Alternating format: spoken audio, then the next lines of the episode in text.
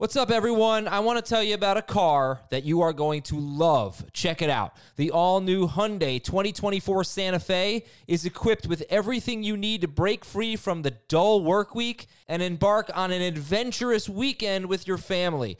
The all new Hyundai Santa Fe's features like available HTRAC all wheel drive, standard third row seating. I love that. Available dual wireless charging pads ensure that you can take on any adventure.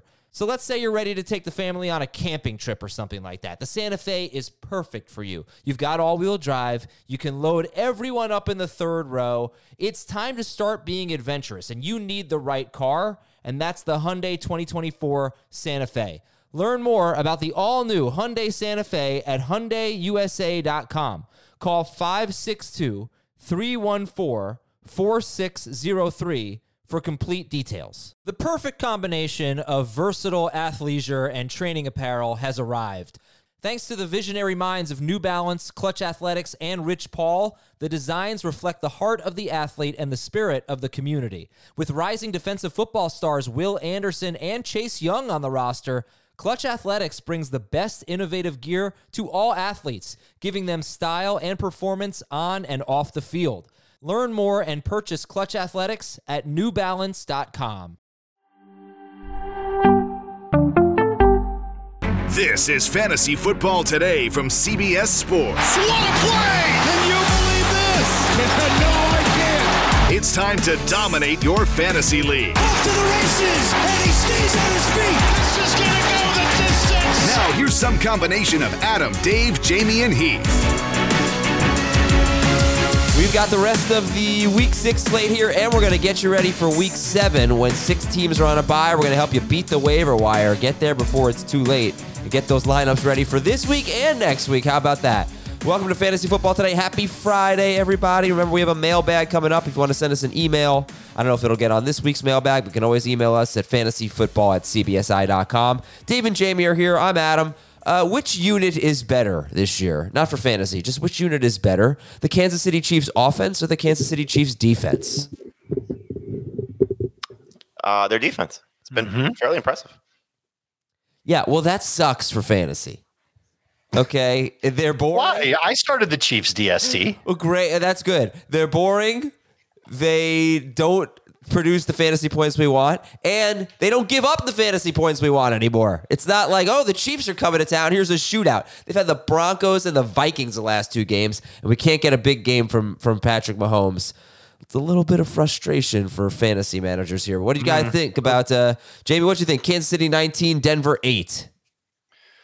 Uh, well, you probably thought it was the greatest game you've ever seen. Um, uh, a little boring, but I think there's a couple things you look at. First, Travis Kelce's best game so far this season, so that was good to see, especially coming in with an ankle injury. Then Isaiah Pacheco's involvement in the passing game, six catches was was great. You know, so he's doing things in different ways, not just relying on scoring touchdowns. And my gosh, uh, the Broncos are a mess. Absolute, absolute mess. You got three guys in the backfield now. That's frustrating. Uh, Four. receivers. It's four. It- They were using their fullback as a passing downs guy. Yeah, it's three guys. Um, you know the the the receiving corps is, you know, I mean, okay, Courtland Sutton continues to produce, but you know it was ugly. Right. Uh, I hope they trade Jerry Jeudy at this point. You know, I mean, if Steve Smith will allow it.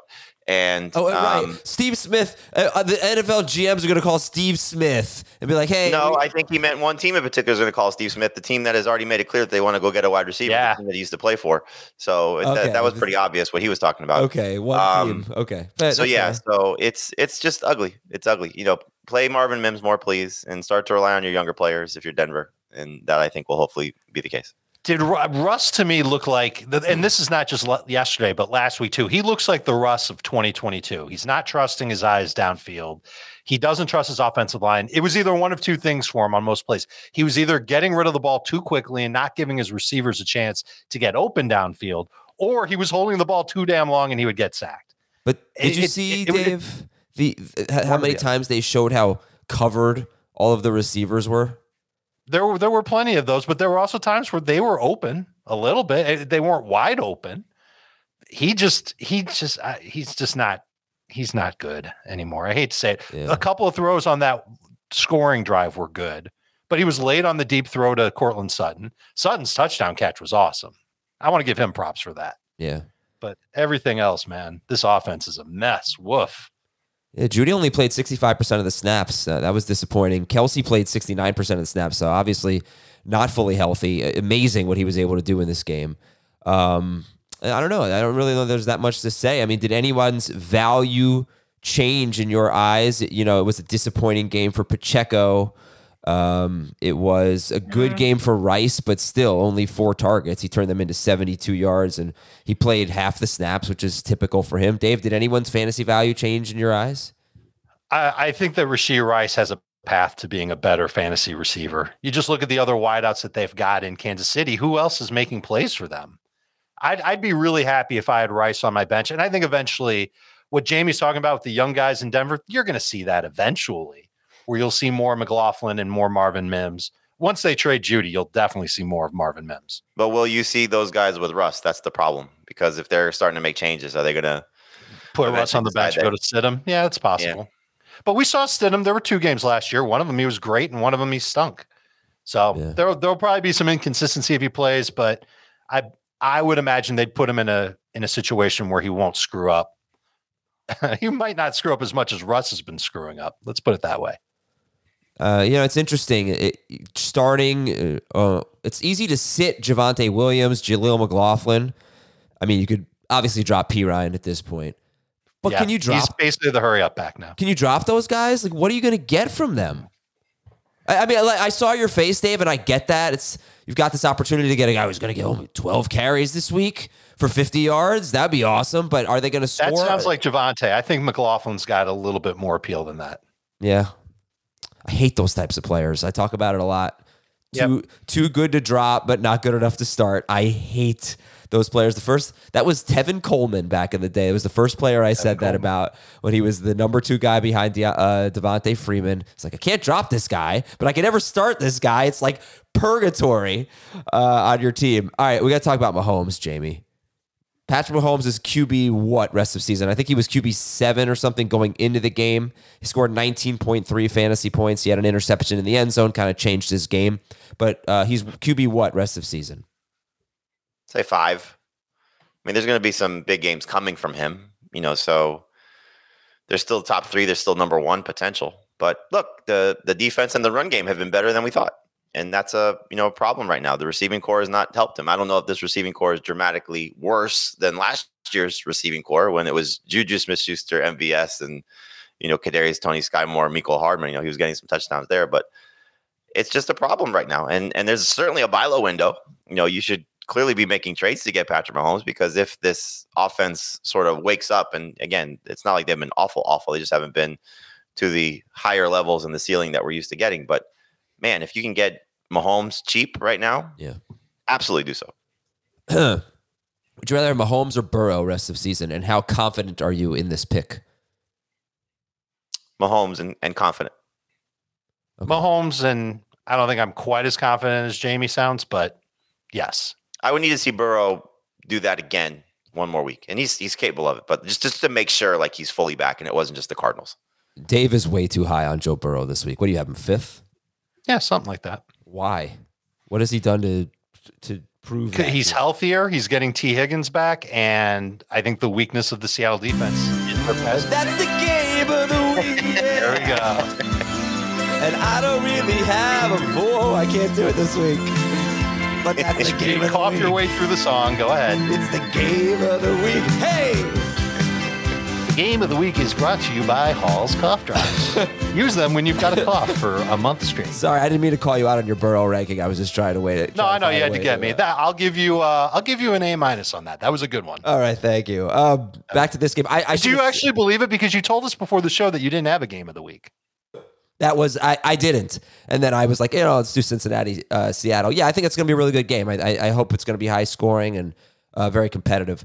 Um, I uh, I shouldn't have said what I said about um, Pacheco.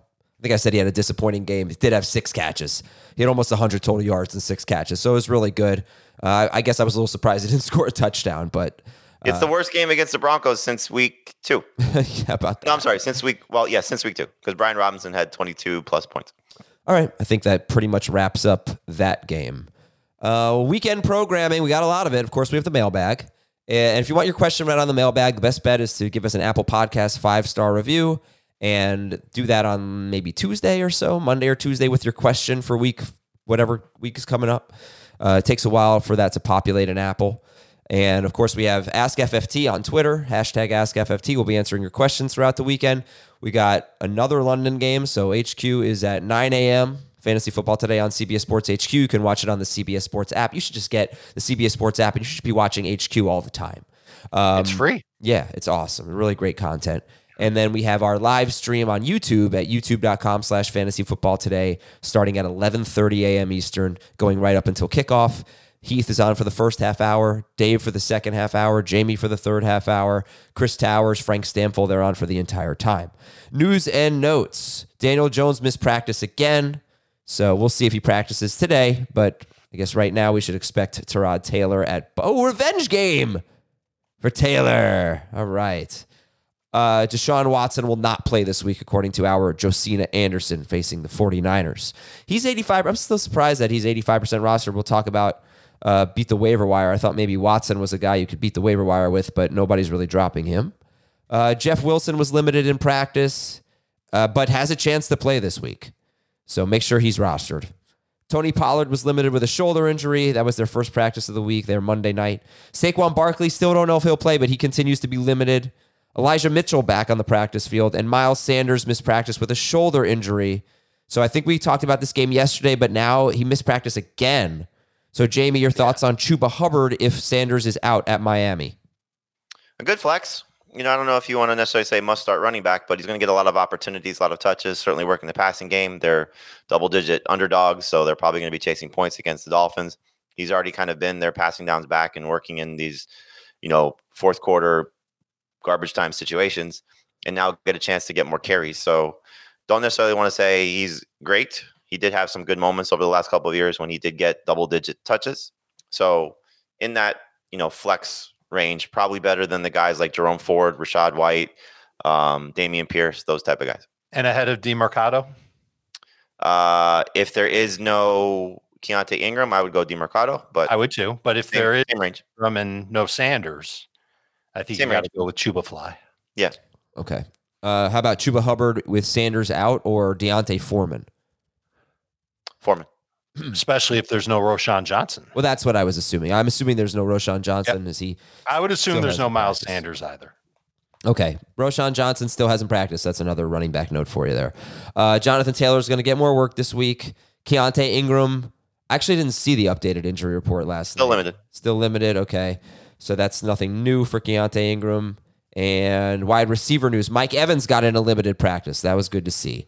Uh, Tampa Bay, they have, uh, they have this week? I'm sorry, Detroit? Detroit. Detroit. That's that game's coming up. Tee Higgins was limited. He's trending in the right direction for the game of the week. Yeah. Zay Jones missed practice. Tank Dell missed practice. Uh, Davante. Did Zay Jones? Am I right about that? Did Zay Jones miss He practice? practice. Okay. Yeah, but you're. I thought you were about to say Davante Adams didn't practice. No, he was He- limited, right? He was limited. Okay. Yep. So Trending. Good. Uh, Chris Olave practiced in full. That was good. Darren Waller limited in practice. Sam LaPorta might miss this week's game. He has a calf injury. Yeah, that sucks. Got to see what happens on Friday. Boy, we just can't get Josh Reynolds out of our lineup, right? Um, I don't oh, think that's a bad thing. no, it's great. Uh, Yeah. Jahmyr Gibbs, by the way, I forgot about him. He also did not practice. Hey, did you get a chance to watch Derek Carr's game last? Uh, Yes, I did. Thought he looked better, right? Much better. Good. That's good for Olave. And Olave was this close to having a Yeah. second touchdown on a deep pass. Yeah, yeah. Just hope he's okay with that toe injury. Yep. Right. That's I- why it was I hope so, encouraging that he practiced in full. Um, Mm-hmm. but you never know what that means, right? I mean, two weeks ago, I remember Joe Burrow was practicing in full and he was horrible that week. So you never know. Uh, Dawson Knox and Dalton Kincaid were both limited, but easier to see Knox getting back this week than Kincaid. Yes. On the offensive line, the Giants' offensive line is still very beat up, and Buffalo will get. I'm going to set an honest, honest over under here: seven and a half sacks for the Bills. Yeah, Probably. What do you think? Uh, I would take the under, but it's probably close. Uh, I don't know what else. Any other big ones here? Still the Rams Joe Noteboom might miss their might miss the game, but Kevin Dotson came back to practice. I don't know. Are there any defenses or offensive lines that are particularly beat up in a sense that it's going to change fantasy this week? Do we know Jeffrey Simmons' status? No. I, I, I'm checking right now. okay. That is Because that would make the. Ravens running backs a lot more interesting. Justice Hill. Yeah. Uh, he was over Edwards. limited. He, he was limited on Thursday after missing Wednesday. I mean, look, they've already, you know, they they ruled out the guys that weren't going to make the trip. You know, like Treylon Burks, for example. They didn't send him to London. Uh, for the Ravens, Morgan Moses practiced in full, so that's good. That's their right tackle. Huge for them, They'll get him back. figuratively and literally. Um. Yeah. All right. Uh, not. It's not one of those weeks, I guess, where we're looking at major defensive injuries. We'll see if uh, did Darius Slay practice. I'm sorry. I know I should know this. I think he did. All right. I don't know that it really matters for that Jets game. All right. Let's It go to does. one question for each game. Minnesota's at Chicago. Who's a better waiver wire He flex? did not. I'm taking it back. Thursday did not practice Darius Slay. Okay. All right, one question for each game. Minnesota's at Chicago. Better waiver wire flex, KJ Osborn or D'Onta Foreman? PPR and half PPR. It's Osborn. Non, it's Foreman. I agree. Arizona's at the Rams. I mean, the one question for this game has to be starter sit Emari Demercado. I I would try and not start Demercado because we don't know just how much he'll cut into the rushing workload. I, I am not a fan of Keaontay Ingram. He is averaging below two yards per carry so far in his NFL career. He hasn't impressed in the preseason. He's just a physical grinder with without a lot of juice. And Demercado's got a little bit of it, and he's a good pass catcher out of the backfield. I think they'll trail in this game against LA, and that'll give Demercado a chance for maybe five catches. I, I don't feel great about him this week. He's at best a low end RB two. You got three guys that a lot of people I think are going to have some tough times with: Chuba Hubbard, Demercado, and D'Onta Foreman. You know, they're all backups stepping into potentially big roles.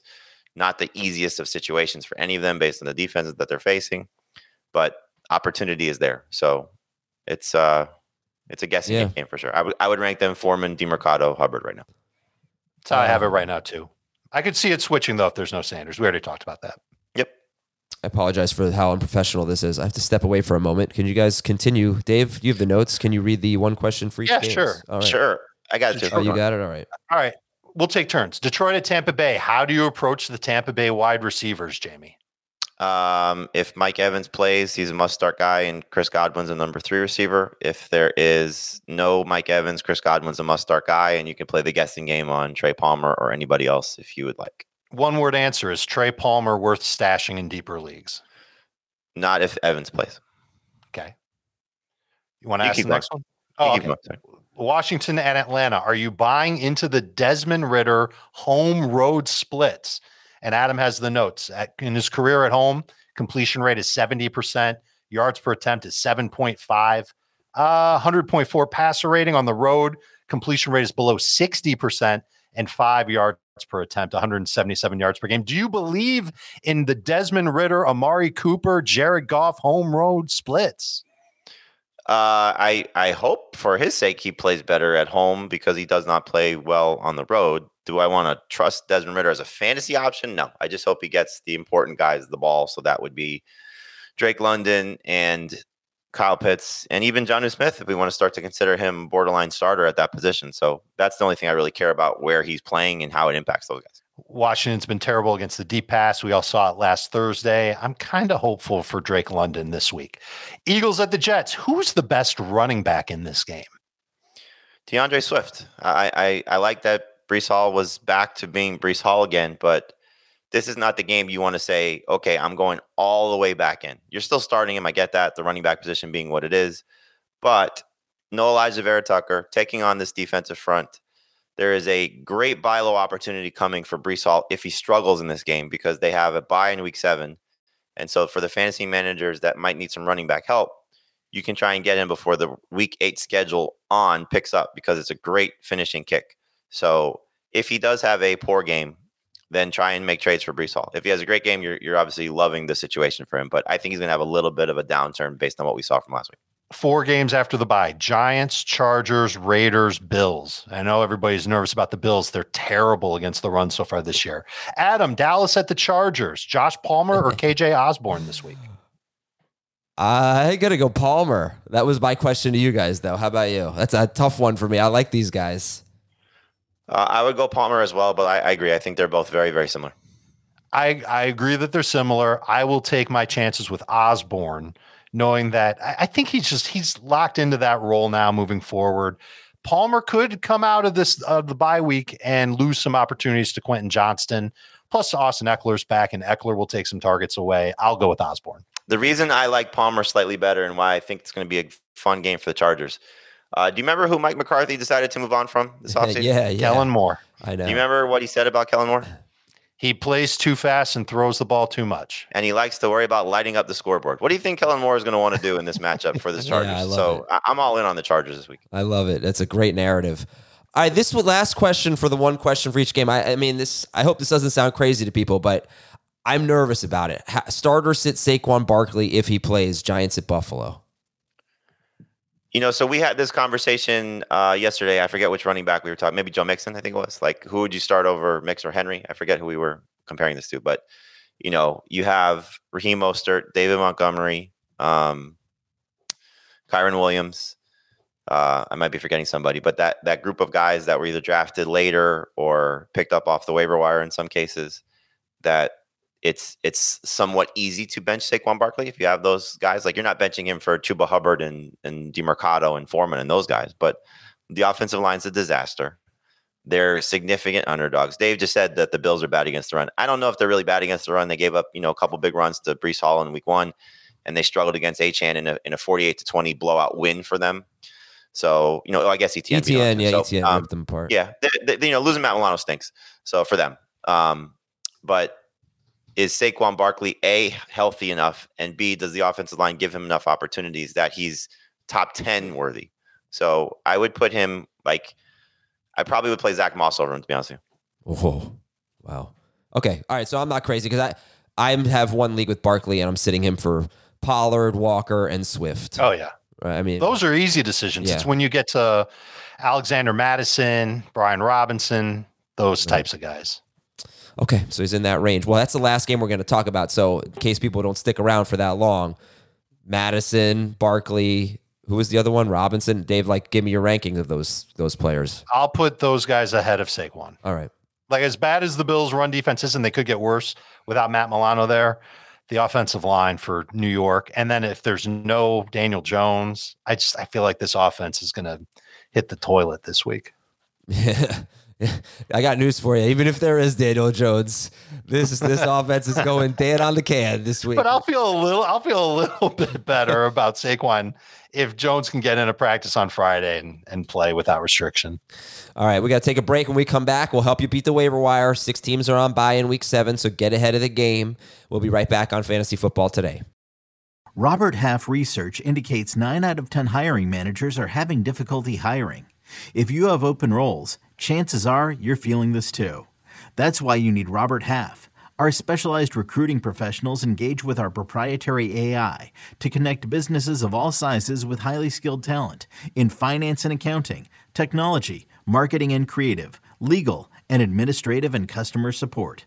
At Robert Half, we know talent. Visit RobertHalf.com today.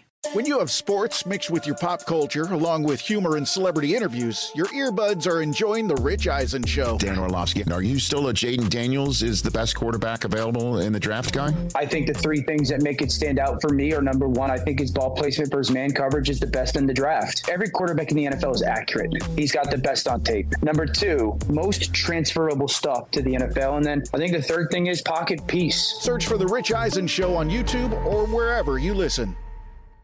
Welcome back, everybody. Thanks for being here on this Friday. Appreciate it. And uh, let's take a look. The Jets, the Cowboys, the Texans, the Titans, the Bengals, and the Panthers are on a bye.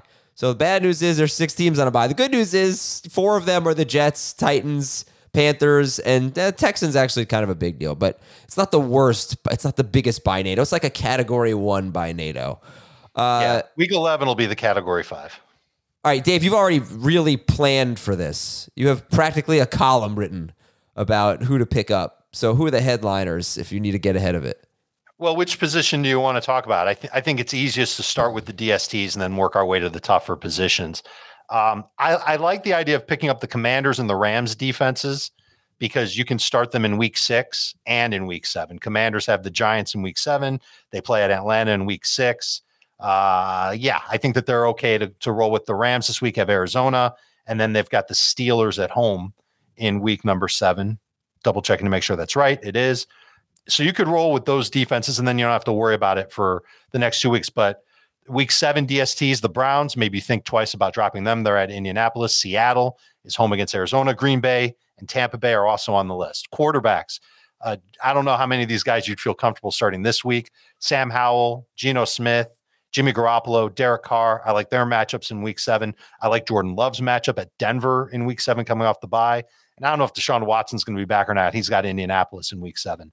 Uh, the waiver wire running backs, most of these guys are already rostered, but if you can find Antonio Gibson, um, whoever's left over from Jeff Wilson and Salvon Ahmed, Kendre Miller, maybe you'll be able to squeeze out a couple of points from those guys um, who could be worth a damn in, in week number seven. And receivers, um, maybe Josh Reynolds is still out there. Maybe Josh Downs is still out there. I've seen JSN out there in more leagues than than he should be. He's got Arizona in week seven. I wonder if he comes alive after the bye. He gets the post bye bump and ends up being someone who could be a bye week replacement for the week after next. Same thing with Michael Wilson and Brandon Powell, slot receiver for Minnesota, moving forward. Uh, I don't like his matchup against San Francisco in week seven, but he might get you 10 PPR points. All right, that was pretty quick. I mean, that was a lot of names there, but you got uh, Garoppolo at the Bears. I know I'm just going to repeat some. Garoppolo at the Bears, Howell at the Giants. Those are two guys you could look at. Uh, you didn't mention the Bears running backs, but they've got the Raiders in Week Seven, and D'Onta Foreman is still 58% rostered, and Roschon. Yeah, Johnson, he would be at the top of the list then. I think Roschon Johnson's 78% rostered, so you might be able to find him in some leagues, and hopefully he should. I would think he'll be back for Week Seven. Um, Josh Downs, I don't know if you said him, but I just think he's under roster Yeah. to begin with. Uh, Yep, Maybe Elijah We've been talking Moore. about him for a couple of weeks now. Yeah, Elijah Moore. If Watson's back, he gets like eight tar- eight targets every game basically when Watson plays. Not that And he's so good. 40 re- receiving yards. Yeah, um, but you know you could be desperate. And then Diontae Johnson is seventy one percent rostered. I mean that is the first beat the waiver wire right now. Is Diontae Johnson? Just go get him. Uh, I don't know if you I mentioned that call. Logan Thomas at the Giants in Week Seven. Logan Thomas, Luke Musgrave, and even Pat Freiermuth at the Rams. Okay. All right, let's go to the games. Minnesota's at Chicago. Kind of weird. Stat of the game the Bears, they're not terrible against wide receivers. I think they're 20th. Mike Evans is the only wide receiver with more than 65 yards against the Bears. Um, no wide receiver has more than eight targets against the Bears. And Evans, by the way, cheated. He had a blatant pass interference that wasn't called against the Bears for a 70 yard game. You love that. He, che- he cheated. I'm sorry. It's just cheating. Uh, but actually, even if you took that away, you still would have had 100 yards. Um, but anyway, it's kind of weird. It's there's such a bad defense, but for some reason, wide receivers don't really crush them. And but this team throws more than basically any team in football. The Vikings. That's They- the point. They Yep. did with Jefferson. So yeah, I guess. What are your expectations for the passing game here, Jamey? I think that we're still going to get the high volume passing attack from the Vikings. It'll probably be a little bit of a downturn, especially if Mattison gets going a little bit. You know, we saw that in the Panthers game. I know there was a time of possession issue for Minnesota, but that was a game where Mattison had what 17 for 95 yards, I think it was. So, you know, he was he was running the ball well and maybe as well as he's run all season. So that could certainly happen this week against the Bears, whether it's you know Mattison or the group, you know, with Cam Akers and Ty Chandler. So if the if the Vikings do get a little bit more conservative without Jefferson on the field, the thing about it though is I think the Bears are going to score. So I, I think we're going to have you know there's there's some shootout potential here because the way Justin Field is playing right now, and I know the Vikings defense has played a little bit better of late, but they're still you know with, with the way Field is rolling right now, I think the Bears offense will be able to put up some points. So Addison is a must start receiver now, uh, you know, until he proves otherwise. He's got three games with six targets. He's averaging over 15 PPR points per game in those three. He's probably going to get six plus targets. So hopefully that continues. And Hockenson will be fine. It's the question of, you know, you asked this before about, you know, uh, Osborn versus Palmer and just really Osborn versus a lot of wide receivers. How much do you want to buy into him and trust him in his first game without Justin Jefferson there? And you know, Dave mentioned Powell, and you know, we'll see if there's you know more attention to just Hockenson and Addison across the board. So there is some risk with with Osborn. So he should be rostered. You know, comes down to who you have on your team, but there is certainly the upside of being the guy who gets some of those, if not all of the eight targets that Justin Jefferson has vacated. And if that's the case, then Osborn's going to be potentially really good. Well, I, I think with Osborn, you're hoping that he scores. I don't think he's particularly a burner. He struggled to separate from coverage as recently as last week. And the track record says that he's touchdown dependent. 20 career games with at least five targets. He scored at least 12 PPR points in 13 of the 20. And in 11 of those 13 games, he scored a touchdown. Yeah. So I, I think he needs to score. And Chicago's second. Dave needs a second. Uh, Dave froze. Uh, I, I, think the, the, the thing that we we've seen from Osborn, he's benefited from having somebody great opposite him. You know, and so Dave. will he have somebody great opposite him That's this fair. week?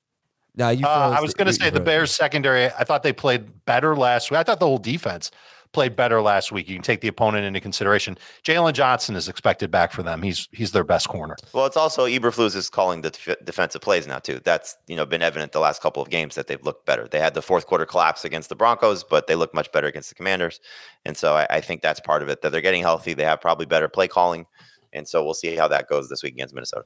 Yeah, I think what's interesting about the way you guys are ranking the Vikings is that how many uh, Hockenson is obviously a, a layup is Addison a layup because Cousins, Osborn, and even Mattison, who I think you have around 18th or so, you're you're not like shouting to the mountain, shouting to the hill, you know, running up and shouting on top of a mountain. Start these guys. It's like, yeah, they're they're fine.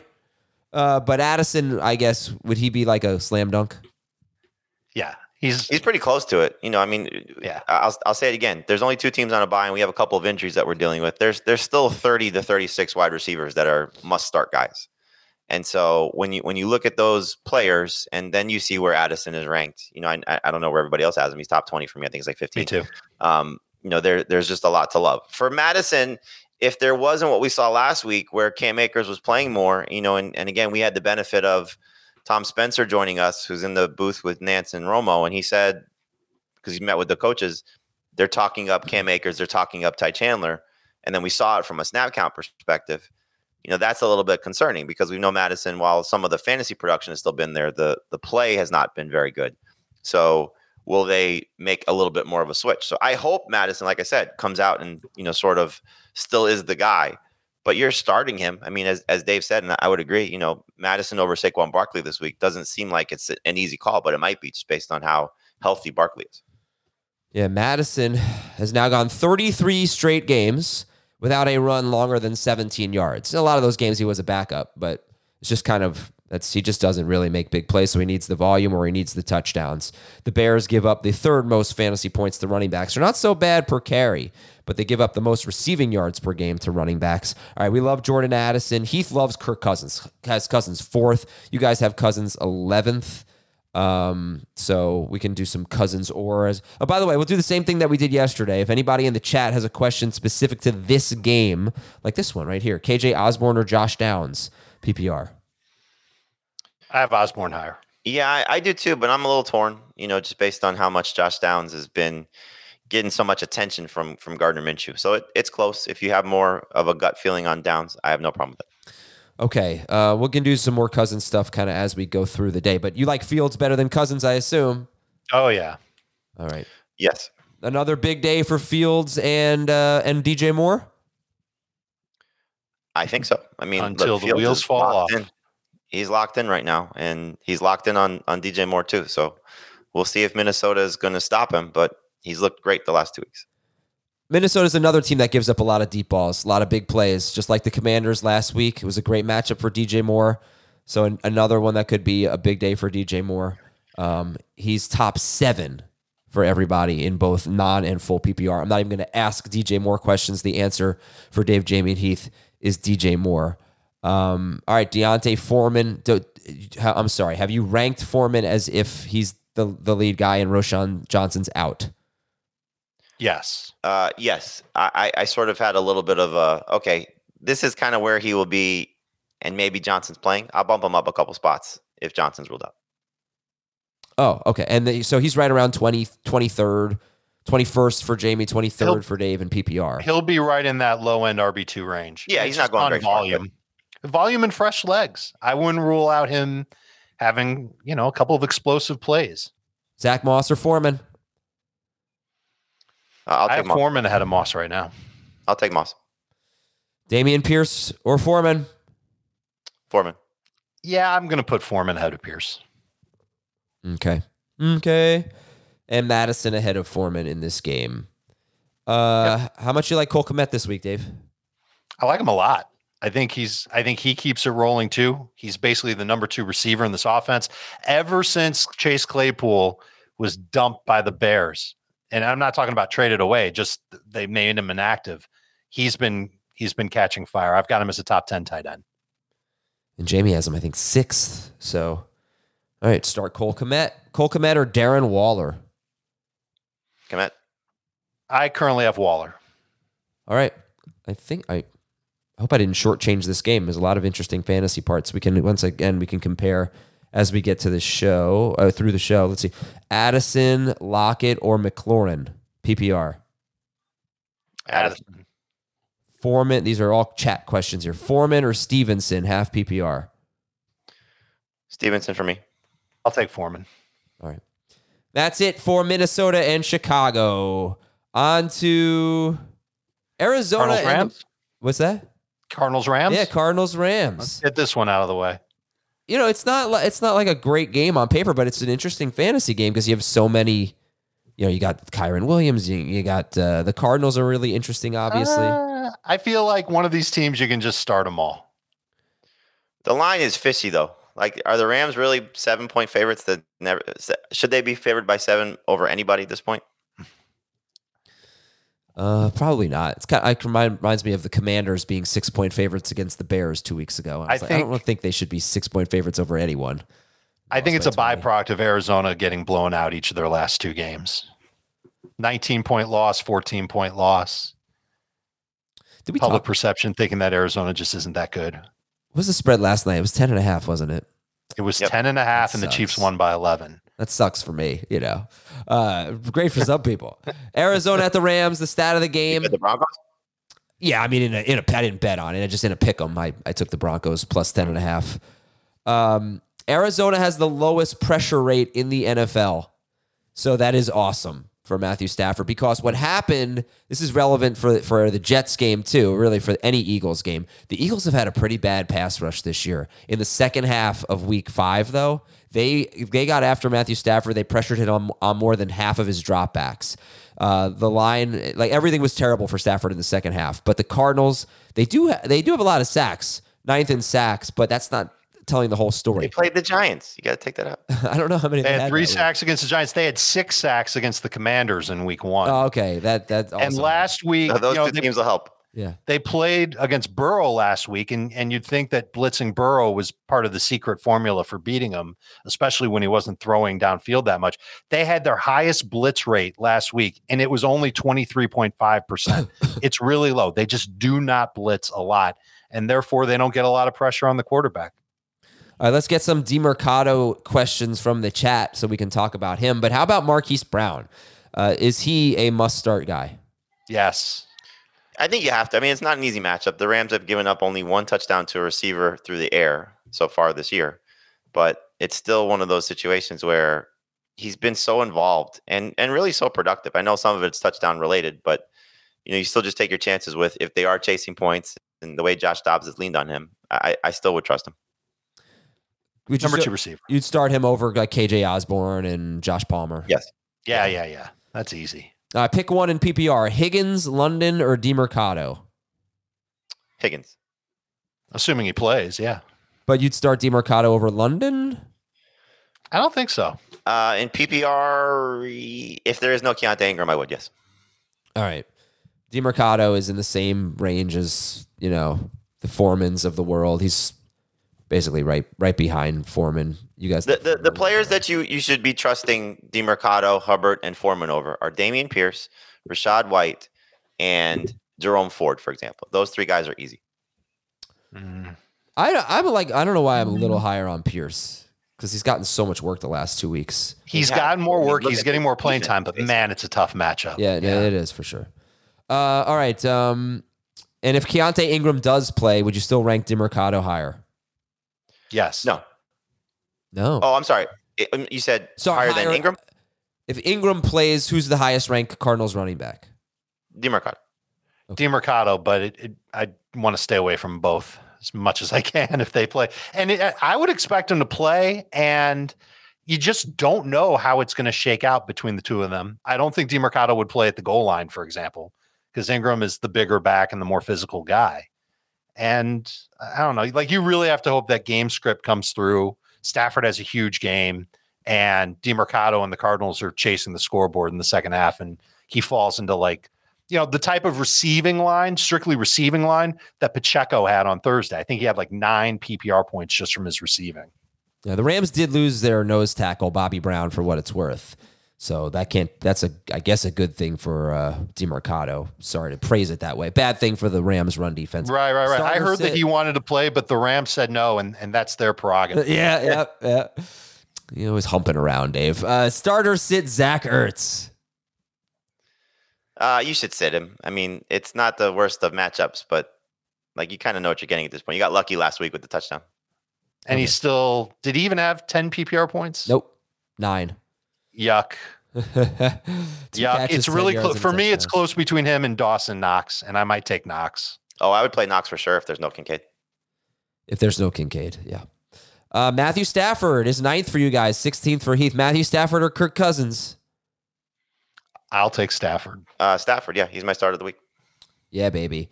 Matthew Stafford or Justin Fields? Fields. Uh, Fields, More upside. Matthew Stafford or Brock Purdy?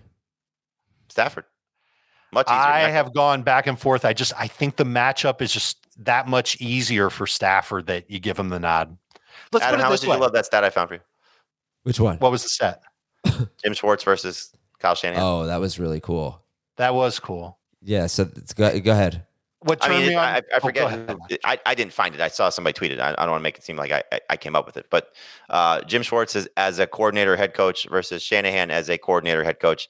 Schwartz is eight and one against him and has really done a good job in limiting Shanahan's offenses. Now, this is going to be a really good test because the Browns defense has been playing fantastic, but some of their opponents are certainly not to the level of what the 49ers are.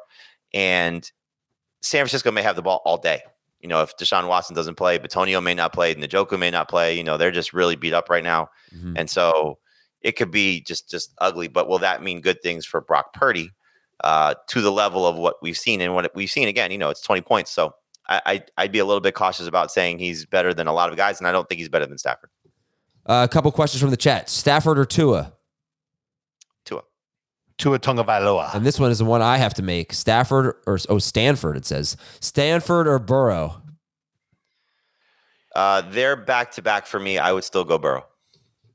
That's what I'm doing too. Uh, in this game, Ertz or Higbee? Ertz.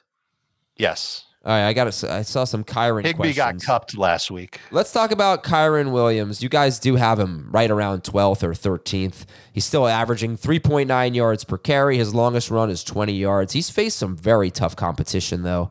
Uh, this will not be that. Um, you guys like like love Kyren Williams this week? Uh, relatively love. You know, I mean, it's such a good matchup. The Cardinals have been so bad against running backs. The question is, is he's probably gonna have to score because we saw his passing game work kind of crater last week with Kupp back and Nacua still being great, and you know, even Tutu Atwell getting his opportunities and Higbee as well. So I don't think you should really fear Kyren in this game, but you know, again, he could he could have a little bit of a trap back kind of game if he does not find the end zone. I think the game script is better for him than it is than like last week's game was, Right. for example. So that that I've got him 12th in PPR among running backs. Kyren or Pollard? We have a question. I, I think this is a Pollard. Pollard breakout game. I think it's a Cowboys breakout game. It could have been the game of the week. It probably maybe it should have been the game of the week. Isn't Uh, that what Heath told you to do? I don't remember. I think so. Okay. Rams wide receiver start Kupp, start Nacua. I, I always see so many Nacua questions because it's just a matter of like this one. Puka, Ridley, Hopkins, pick two. The first two. Agreed. Yeah. Um, is Puka in your top 12? Yes. Mhm. All right. Any interest in Tutu Atwell? DFS. Bye week replacement wide receiver. The Cardinals play a lot of zone. This is what I was going to say earlier with Stafford. The Rams are playing the same type of schematic defense for the second week in a row, but it's with worse personnel, meaning they're going to see a lot of zone. They won't get blitzed too much. Stafford should have a much easier time. The receivers should get open a lot easier. And the receivers had a great game last week. And Stafford had over 20 fantasy points last week. I would expect everybody to do better this week. Sit Tyler Higbee and sit the DSTs. Detroit's at Tampa Bay. I give this stat all the time. Going back to 2022 now, the Buccaneers have allowed 98 yards or a touchdown to 16 wide receivers in their last nine games. The only time this year that they didn't allow multiple wide receivers to have either 98 yards or a touchdown was when they faced the very injured Derek Carr in week four. Um, it you know they're supposed to have a good secondary, but they just they really struggle against wide receivers. And Josh Reynolds is a guy that we get questions about all the time. So start or sit Josh Reynolds at Tampa Bay. I think with Amon St. Brown coming back, there's a little bit of uh, you know, downturn coming. But if Sam LaPorta is out, then that kind of negates it a little bit. Mhm. So I think you just kind of treat Josh Reynolds as you have been if there is no LaPorta with St. Brown back. You know, good number three wide receiver, not a must start guy. Depends on who you have on your team. And so, like for me, prior to St. Brown coming back with LaPorta healthy, and again, I hope LaPorta's healthy, uh, he was like in the range of uh, Jeudy and Sutton and Lockett and McLaurin and those guys, you know, so like wide receiver 33 through 36, you know, so I, I think that's kind of how you treat him for this week. Okay. Starter sit Jared Goff on the road. Last 14 games, 13 of them, he's been 17 fantasy points or less. And so what we typically end up seeing is the running game takes over. He just doesn't have that second touchdown for whatever reason. So if he did have LaPorta there and St. Brown, it's hard to say must sit, but I just don't think the ceiling is there based on what we've seen. It's a pretty big sample size. I agree with the ceiling part, but I think he can still get you around 20. But it's contingent on LaPorta playing, like you said. This this Bucs defense, they love to blitz, they love to come after the quarterback. Goff has been better against the blitz and better against pressure this year than in prior years. And I think the offensive line has been a huge factor. They're giving him time. He's more comfortable. A comfortable Jared Goff is a dangerous Jared Goff. I am a little uncomfortable ranking him as my number 12 QB. I think he's okay to start as long as he's got LaPorta, St. Brown, Reynolds. Uh, I wish he had Gibbs. I think Montgomery could have a little bit of a tough time. I'm starting Montgomery. He's a top 12 running back, but I don't think he'll run away with this game, no pun intended, Montgomery, and take numbers away from Goff. kind of sounds like Plus, I think the I think the Bucs will be competitive what I was- yeah, I was gonna say. It sounds like you're kind of into the Bucs this week. Uh, I am into the Bucs offensively. All right, we're sitting Jamison Uh, Williams. passing game, pass, not the run game. Sitting Jameson Williams, start him on with St. Brown. If LaPorta plays, you're going to start him, um, unless we get a report about him being limited or something like that. And then we'll talk about it on Sunday morning. Uh, Baker Mayfield's outside the top 20 for you guys. Uh, Detroit, you know, they haven't been great against the pass, and they just lost their best cornerback, but I, I understand you don't want to trust Baker Mayfield. Baker Mayfield does have three games with 20 or more fantasy points, though. So that's kind of, you know, interesting. Uh, Minnesota, Chicago, and then New Orleans without a couple of defensive backs. Uh, yeah, uh, you uh, you want to sit Rachaad White, right? Yeah, I would. All right. I mean, in PPR, at least he's got the chance of getting you a handful of catches. We'll see what his role is coming out of the bye too. I I don't think we've heard anything that suggests he's going to lose that workload that he has, but really tough matchup, man. The Lions defense has been great up front. He's had one great game this season, which was against the Bears. In two of four games, he's been seven PPR points or less. And now you're taking on a Lions team that's yet to allow running back to eclipse 43 rushing yards, and I believe has only allowed one or two touchdowns to the position. So it's just not something I think you want to buy into this week, especially knowing how this Detroit defense is played. Did he leave or did he just? Uh, I, I don't know. He's been putting himself off camera for the last couple of days. When when he coughs, right? No, when he blows his nose. Oh, okay. So he Well, I, probably mean, ran I, out of I appreciate that. I don't need to hear him blowing his nose. Uh, no, no, no. I think it's good. But Yeah. uh, let's see. There's there's a message in the chat. Let's see what he said. What did he say? Uh, had to hop, have to hop off again. So where are we Okay. at? in your notes? So it's his issues going on. All right. You want to just move on to the next game? Yeah, what do we got? Washington, Atlanta. Washington, Atlanta, I believe is All the right, next so game. we got Washington. Let's start there. Uh, anybody you trust in this game? I kind of like Logan Thomas, but it, it's based on volume. And I, I think that he's just going to continue to see a nice dose of targets from Sam Howell. I think I think we know what the commanders are right now. And I think it further helps his case that Atlanta, I think Atlanta feels like they've got a good set of cornerbacks. Not only is AJ Terrell playing, and, and I think he's playing well, but Jeff Okudah's back. And I think they're comfortable with him, leaving him on an island at times. I think they like their slot corner. I think it'll make the matchup a little bit easier for Logan Thomas. I've got him as a top 12 tight end, even in non PPR. He's a little more touchdown dependent in non PPR, but I think he's going to continue to get a lot of work there. So that's I, I would agree. game And that he scored in two of his last three games, and you know you you've seen so far already this season. Dalton Schultz against his defense, best game of his season. Hayden Hurst, week one, best game of his season so far against the Falcons. You know, so there's there's a track record here of tight ends playing well, and the fact that Thomas is coming off the game that he had last Thursday against the Bears should make you feel pretty confident that Sam Howell will lean on him. Plus, we've talked about this a lot when Tom, Thomas was in and out of the lineup early in the season. They've just leaned on the tight ends in general. So could be a tough game for McLaurin. Very difficult to trust Jahan Danta at this point. The the one that I struggle with the most is really Brian Robinson because we've seen against tough defenses that he's had a little bit of struggles. He did score against the Eagles that sort of saved his production in that game. But if the Falcons are playing with any semblance of a lead, which at this point hard to say that that's the case, but obviously the Commanders' defense is terrible. I think Robinson got a chance to still be a number two running back, but I don't think it's a slam dunk by any stretch. So for me, he's closer to the group of Hubbard, Demercado, Foreman than he is ahead of those guys. He's he's he's ranked ahead of those guys, but he's not necessarily slam dunk ahead of those guys. Oh, hi guys. Welcome back. Uh, we did not talk Atlanta yet. We just got through Washington. Okay. Um, should we go back to Tampa Bay and talk about Cade Otton for a few minutes, or are we good? No, we're good. Okay. Yeah, uh, Brian Robinson. Unless you got like a million notes on Cade Otton. no, I've done. I think I said sit Cade Otton. Um, okay, yeah. So you're talking about Washington here. So is, is there anyone on Washington you're excited to start? Just Logan Tom- Thomas. Logan Thomas. That's We it. talked about Logan Thomas. You're okay with Brian Robinson. I don't love McLaurin. I don't I don't love Howell as a top 12 quarterback, but as a bye week guy, I'm I'm fine with him. See the thing, the thing with him, it's like I, I feel like it's going to have to take either a rushing touchdown or a two touchdown game from Logan Thomas because the, the way that the receivers have operated, plus this defense, and they've been good against really every quarter. I mean, look, you know, they they slowed down C.J. Stroud last week, and he's been on a roll.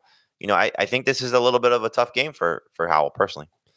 Um, Brian Robinson. How would you compare Brian Robinson to like KJ Osborn, Josh Palmer, Josh Downs, Josh Reynolds? Weird, that all the Joshes. um, I'm If- probably playing him over them. if if LaPorta is out, I would play all those guys over Robinson and PPR. Ooh, okay. Full PPR.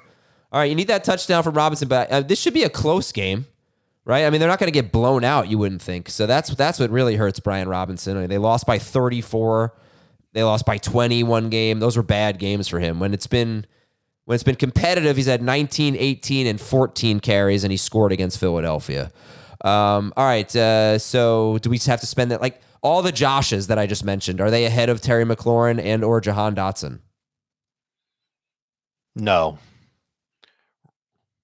Yes, I on don't McLau- even know if I don't even know if all any of them are ahead of McLaurin. And, and I don't really like McLaurin, but I don't know if I love any of the other players. I guess you can make the case for Josh Reynolds if there's no Sam LaPorta ahead of Terry McLaurin. It's easier to to pass up on Dotson just because he just hasn't been productive. Which Reynolds is me the only one I would consider McLaurin better than if LaPorta plays. I take Josh Palmer over him. I take um, I take uh, Josh Downs. Josh Downs over him in PPR. Yep. Yeah, I feel like I'm not there. I feel like McLaurin's been like barely better. He's been better than Dotson, but not really that much better. You know, he's averaging He about. gets more targets. He gets more targets. He has But he has- more targets think on the year. I think it's four or five games with just six targets. Like it's not like he's Yeah, getting a lot of opportunities. Yeah, sure, yeah. there's definitely that, and I, I think like the target share. I'm saying he has more targets. I think it might be only by like one, He has two, or three five targets. more targets than just than. He had a Jahan ten target Dotson. game, right? right, and and Curtis Samuel isn't too far behind, or he's in the mix between those two. I don't have it in front of me, but they're all all three of these receivers are really close. So they're spreading targets around to their three receivers, and they're spreading targets to their tight ends, and the running backs are getting into the mix. It's Kansas City part two. It's like a like a fake Kansas City in Washington because they're not as. Oh, I would love to see the Commanders trade McLaurin or Dotson to the Chiefs. Ooh. Oh, I, yeah. I mean, come on. We'd like any receiver to go to the Chiefs at this point. That'd be great. Okay, uh, let's go to the other side of the ball. Are, are you? One of the listeners actually clued me in on the home road splits for Desmond Ridder. So his career at home, seventy percent completion rate. Yeah, we talked about this earlier in the one question. Oh, routine. okay. I'm sorry, I missed. No, I read your notes, so I thought oh. it was cool. That, that's cool that you got it from a listener. Just Is keep this- in mind this- how many how many games are we talking about? Desmond Ridder's played uh, nine NFL games. yeah, it's true. It's not that many, but he's so much better Yeah. at home. But and uh, did you talk about the whole deep thing, like the deep ball thing? No, Why? what's the deep ball thing? Well, why you like the Falcons because the Commanders are so bad sure, against the deep yeah, ball. yeah, yeah. yeah. And Right. So we mentioned that Drake London is someone who could benefit from that. Uh, I know that Kyle Pitts has been getting deep targets. I feel like Kyle Pitts last week. Kyle Pitts was a zone beater. There's no question about it. Houston played a ton of zone, and there's a trust that I saw between Ridder and Pitts against zone coverage. The Commanders usually start out playing zone, and then Jack Del Rio goes a little nuts and plays more man, especially when they're behind. I, I, I'm, I'm trusting Kyle Pitts, but I'm not loving starting Kyle Pitts, even though he had a, a season best game last week. Uh, Jamey, how you feeling about? Uh, obviously, we're starting Bijan. How you feeling about London and uh, and Pitts and Jonnu? Uh, Pitts, I, I think you just start him based on what we saw last week and hope that there's you know those type of games or or better coming uh, ahead. And again, you saw the secondary while they were number one against opposing tight ends prior to last week. Kmet still scored, so you have you know tight end beating this defense. Pitts coming off his best game. Again, ride the momentum and hope that there's just you know more production like that for Jonnu Smith. I think you just treat him the same way. You know, uh, low end starter, deeper league options. You know, certainly in, in play, tight end premium leagues, must start guy. And so, you know, he's he's been very good. Can we get three guys producing in the passing game, or really four if you want to factor in Bijan from Desmond Ridder? I don't think that's going to be the case. So somebody's going to probably be left out, like we've seen from London more times than not. So one of these guys will probably struggle, if not two. Um, so London is a borderline number three receiver at best. Um, okay. Would you start Demercado or London? I think I asked you that earlier, but do it again. Yeah, Demercado if there's no Keaontay Ingram. Okay. Would you start? Did you say Logan Thomas or Pitts? By the way, Logan Thomas for me. I'll take Pitts. Dave, Logan Thomas or uh, Jonnu Smith? Logan Thomas. Uh, Smith had a couple of mess ups last week. He fumbled, dropped a pass. I'm a little worried that the the Falcons can use Van Jefferson as a changeup as far as like a short area target goes for Desmond Ridder. Obviously, you're not going to see Van Jefferson already play this week. end. Yeah. I think it could happen as soon as this week. That would be the first time that Van Jefferson's a short area target in his career. I know, but he can do that Based Um, on what? Based on what we've seen from him and how good of a route runner he is. He can play. He can catch deep balls too. I think he's a pretty decent route runner. All right. I mean, I don't know. I'm really worried about his impact on this game. And they play like two tight ends, you know. But all right, which DST do you prefer, Commanders or It's Falcons? listen. I think it's okay to start Jonnu if you're in a pinch this week at tight end. Like I've got him 12, Okay. but I I, I wonder. I'm thinking long term more so than this week that Van Jefferson takes a big bite out of Jonnu. Ooh, ouch. Which DST do you prefer? The Falcons. Okay. Let me give you. a Let me give you a few I'll more. take the Commanders, but it's it, it's very close. I won't fight you if you I want. mean, to take Sam the Sam Howell might get sacked six times in this game. Drake London. You or- know the the one thing about the Commanders. I'm sorry to cut you off. Yeah. After this week, they play the Giants next week. So if I'm picking between those two, at least I know with the Commanders, I can just use uh, Okay. them for two weeks straight and not have to think about it. uh, Garrett Wilson or Drake London? Wilson, Uh, Wilson. KJ Osborn or Drake London? KJ Osborn or Drake London? Osborn. All right. KJ. Very exciting news when we come No, back. No, no, no. I do have London higher. I'm sorry. They're very close. Okay. Very exciting news when we come back. Uh, can't wait to talk about it. We'll be right back on Fantasy Football today. On May 23rd. I want to go back to normal. What's normal? The Paramount Plus original series, Evil, returns. We've already hunted werewolves, demons. And now what? A baby antichrist? Okie dokie. Prepare yourself You will not beat us. for the end. I have visions of hell. Make it stop, make it shut up. You're not gonna survive this. Evil, the final season, streaming May 23rd, only on Paramount Plus. So you know we have the mailbag coming up later. I got a text from Dan Schneier. I don't know if I'm allowed to read this on the air. I'm going to read it anyway. Um, he said, "I got a terrible haircut. I'm mad about it. So there's that." Yes. So I'm really looking forward. You better not have a hat on.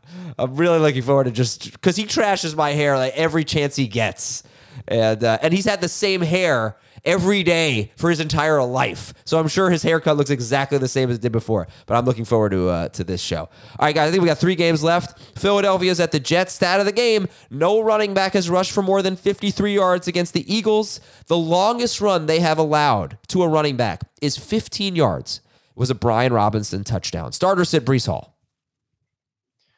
He's a start, but again, I'll go back to the list of running backs that we talked about. Kyren Williams, you should start over him. David Montgomery is easy to start over him. Um, who was the third guy? Uh, why am I blanking? Oh, Mo- Mostert. Mostert, easy start over Breece Hall. Mhm. Uh, he's he's a number two running back for this week, so it's very difficult to bench him based on what we saw. He's he's back, but this is one of those situations where if he has a bad game, please, please, please buy low on him if there's a Yes. panicked fantasy manager that all he oh all he did was just take advantage of the Broncos. Right. But because they can't use him in week seven because he's on a bye. So their schedule coming off the bye is fantastic for Breece Hall. The Jets run def- run offense should be great. But this game, I mean, against the Eagles, first game without Alijah Vera Tucker, he's gonna have a little bit of a tough time. So Yeah. I, I hope it's just that his talent shines through, but it's it's a really brutal matchup. But that's what you're banking on. You're banking on him getting opportunities and, and have him bring having him break a couple of big plays. And so I I like him. I don't know if I like him as much as I have him ranked right now. I will probably keep him as a top 12 running back. Oh wow. But I, I do think that there are going to be a lot of opportunities for him. We can't say that for many running backs this week, unfortunately. That's that's an aggressive ranking. Okay. Uh, right now you have him ahead of Ken Walker, David Montgomery, Travis Etienne, and Kyren yeah, Williams. it- I think those guys, it's going to be hard to keep them there. okay. And it, it's probably, I think Jamie's right. I think it's hard to keep him ahead of Kyren Williams too, especially given Kyren's matchup. The, But that the- might the be thing- where I draw the line. The the thing really with with Breece Hall is not so much I think the running backs. There's a lot of receivers I'd play over him. Okay. Oh Uh, yeah, I get that. But you'd start Breece Hall over Barkley. Yes, I would. We got a question here: Garrett Wilson or Michael Pittman? Pittman. I like Pittman, especially in PPR. If Darius Slay doesn't play, would you move Garrett Wilson up? I think I Uh, might. Yeah, I, I, I think so. You know, you, you got a scenario where they're going to struggle to run, so that game plan I think gets thrown out the window early, especially if they're chasing points.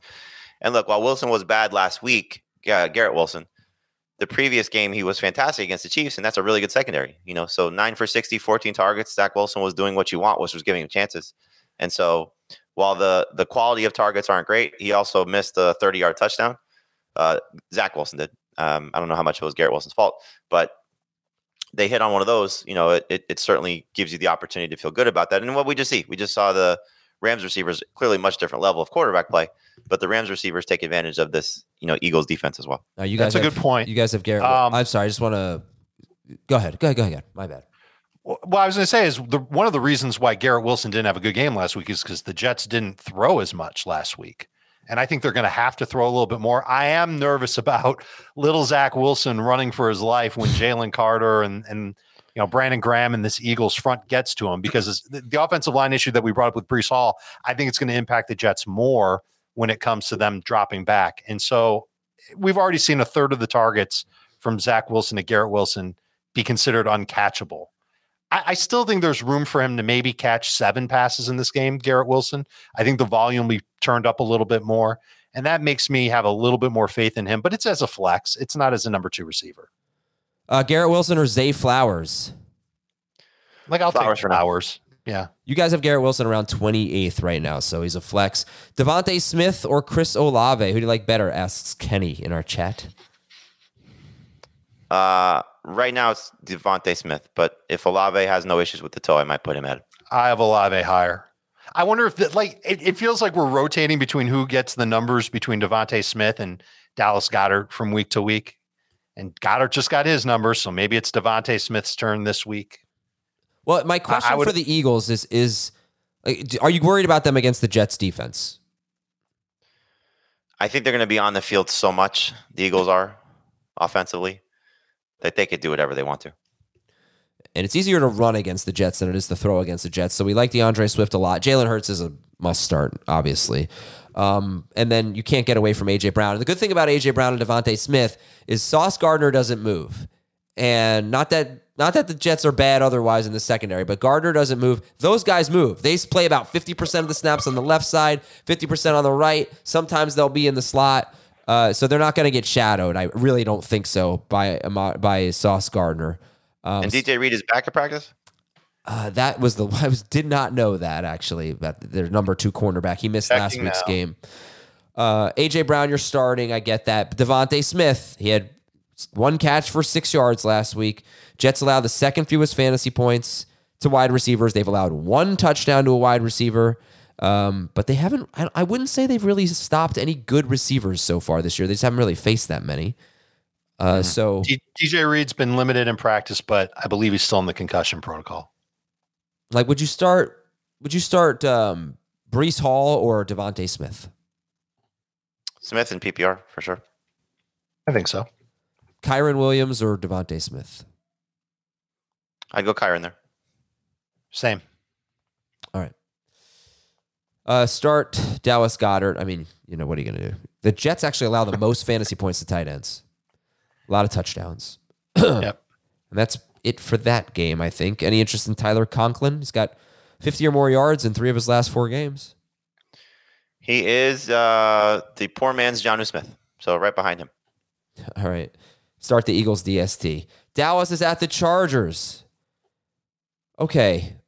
Tough calls in this game, Jamie? Who are the tough calls? Michael Gallup for the Cowboys. I think you should consider starting. Well, I guess let's let's start with the obvious ones. Tony Pollard and CeeDee Lamb are obvious. So for the Cowboys, is do you want to buy into Dak Prescott in a game that's expected to be 51 points? Do you want to buy into Jake Ferguson, who's coming off a bad game? And then do you buy into Michael Gallup, who's coming off a bad game also? I'm going to throw out the 49ers game because that defense is great. Chargers, not so much. So Gallup has some sleeper appeal here this week. Like I would consider starting Michael Gallup over Terry McLaurin this week. That's how much I think this game's going to be high scoring, and and McLaurin's been that tough to trust. And two of the last three games, Gallup is better than Terry McLaurin. Um, in terms of uh, the Chargers, I think it's kind of all systems go with the three main guys of Herbert, Keenan Allen, and Austin Ekeler. And then I think you put Josh Palmer kind of in that Michael Gallup range, but better because what we saw the last two games without Mike Williams, 15 targets. He did kind of get saved in the game against the Raiders by the late catch late in the fourth quarter down the field. I think it was 30 yard catch, but there's so many opportunities there. And so I just hope Justin Herbert's finger is not an issue and we see some sort of level of concern. He said he hasn't taken a snap out of uh, from under center yet. Not that that matters by any stretch, but um, Ekeler coming back maybe changes some some things for the uh, you know auxiliary pass catchers aside from Keenan Allen. But I think again, Kellen Moore against the Cowboys in a game that Vegas is telling you is going to be high scoring. I don't think the Cowboys defense is going to slow down the Chargers. It's just a matter really is Brandon Staley going to show, slow down the Chargers? Um, so there's just a lot to like about a lot of players in this game. Yeah, well, they're going to go for it on fourth down when they're up by three at their own eight yard line. That might determine the spread. Yeah. To be honest with you. That's ridiculous. Uh, all right, so Dak Prescott or Brock Purdy this week? Uh, they're back to back for me. Uh, I would not be surprised if Prescott's better. You should be starting Purdy because of what he showed you, but I would not be surprised if this is the breakout game we've been waiting for for Dak Prescott. I'm going to rock, rock, rock with Brock, Brock, Brock. Dak Prescott or Brock Purdy last week? Who would you guys take? Dak Prescott or Jared Goff on the road? I'll take Dak. I'll take Goff. All right. Um, Jake Ferguson. Jake Ferguson or Logan Thomas? Thomas, but it's close. Agreed. Ferguson or Ertz? Ferguson. Fergie Ferg. Ferguson or Kmet? Uh, Kmet, but I would start Ferguson over Pitts. I currently have it Pitts, Kmet, Ferguson. I'm debating moving Kmet ahead of Pitts. Okay. Uh, I think I've already done that in non PPR. That I think that suffices Nope, for this haven't. game. Oh, what about the Dallas DST? Yeah, I would try and stay away. I, I know that like a rebound game is kind of what happens in situations like this, but I I kind of buy into the Chargers being able to compete on the scoreboard. And they have a bye next week, so I don't know. If, are you dropping the Cowboys? I don't know if I want to. That's crazy, the thing. I, I don't think I'm cutting them unless I've got a really. I feel really good about like a plan for DSTs moving forward. After the bye, they've got the Rams, the Eagles, and then the Giants and Panthers and Commanders. So th- they've got some great matchups down the line. I wonder if if you cut them, do you see them on the waiver wire before they play Philadelphia in a couple of weeks? And that's when you go back to them. I think you might. All right, uh, you could. I mean, hopefully they get some sacks at least in this game. Pad the stats a little. Giants at the Bills, our last game. This is an interesting game, I, actually, from a game script standpoint, for maybe Gabe Davis, who's had three games with four targets or less. Um, the Giants have allowed only three completions of 20 or more air yards. That's second fewest in the NFL. And they've allowed only one completion of 30 or more air yards. It was the 69 yard touchdown catch by Tyreek Hill in week five. So uh, their defense has played, I, I think, a little better. And even though they got smoked by the Dolphins, um, and they are not giving up the deep ball. I feel like that was the case last year too.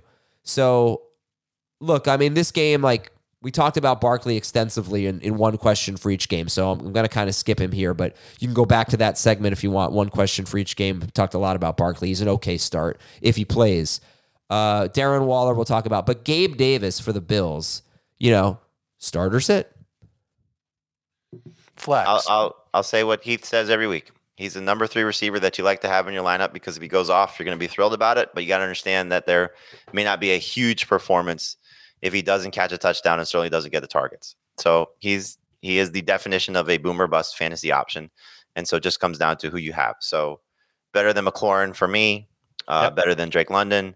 Mm-hmm. Uh, I would have said start him over both the Broncos receivers.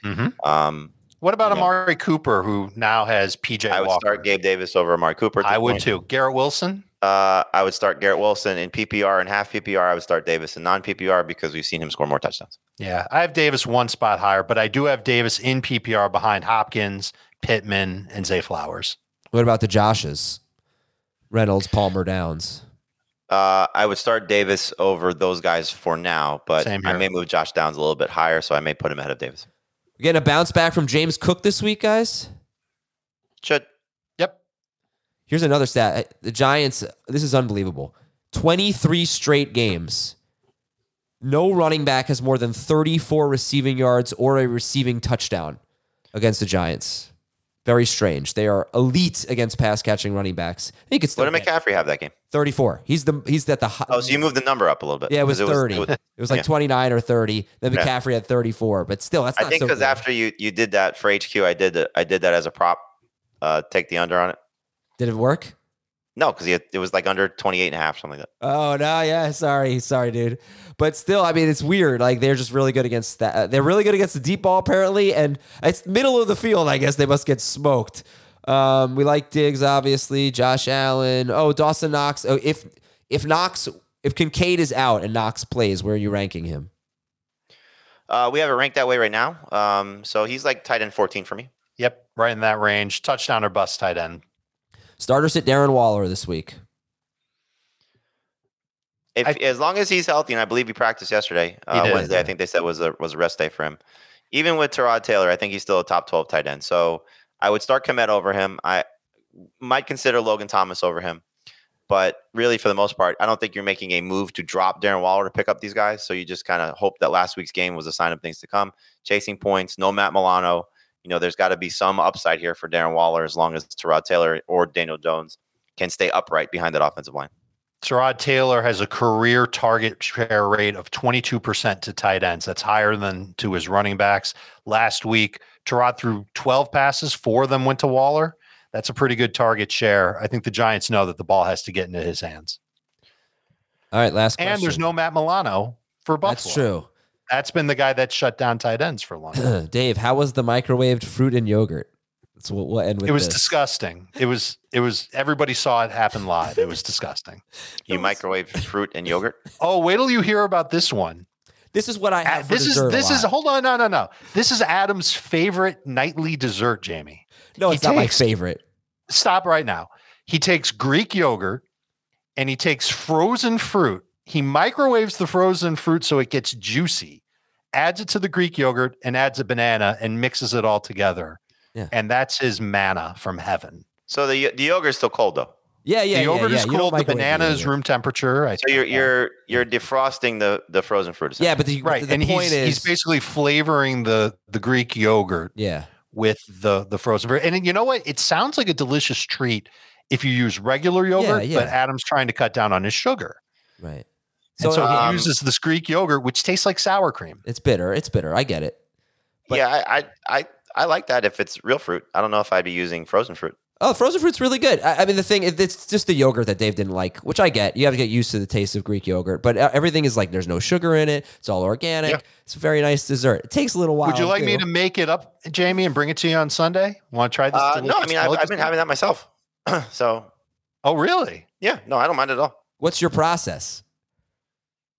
Uh, Like, I'll just take you know um, just fresh fruit and drop it in yogurt. fresh fruit. See, I Greek actually think yogurt? Hold on, wait. Greek yogurt or yogurt? what kind of Uh, either or. See, I don't. I I have fruit with yogurt all the time, but Greek yogurt, that's that's going too far. No, that's fair. Like if you don't like Greek yogurt, you don't like Greek yogurt. That I, I get that. Um, that I like the frozen for the point of the frozen fruit is to get to get the juice running and to really flavor the yogurt. The fresh fruit, I don't think really does that as much. No. You know, just things I'm trying to help. You could put a little granola in it too. Oh yeah, you could definitely do that. Yeah, but then you're wonderful. putting sugar back in. right. No, no, I try not to do that. Okay, uh, we're, Why not just gnaw on a carrot? You should all be Adam? taking health advice from me, obviously. it's the game of the week. uh. All right, we gotta go. We'll talk to you on the mailbag. Uh, have a great weekend, everybody. What do you think Dan's hair is going to look like? Let's take a let's take a. It's guess. gonna look exactly the same because it does every I, I'm gonna single guess. week. I'm gonna guess. He's so he's so concerned about it. He's wearing a hat, 100. percent no, he won't wear a hat. He, he looks terrible in hat, I bet. All right, talk to you later, everybody.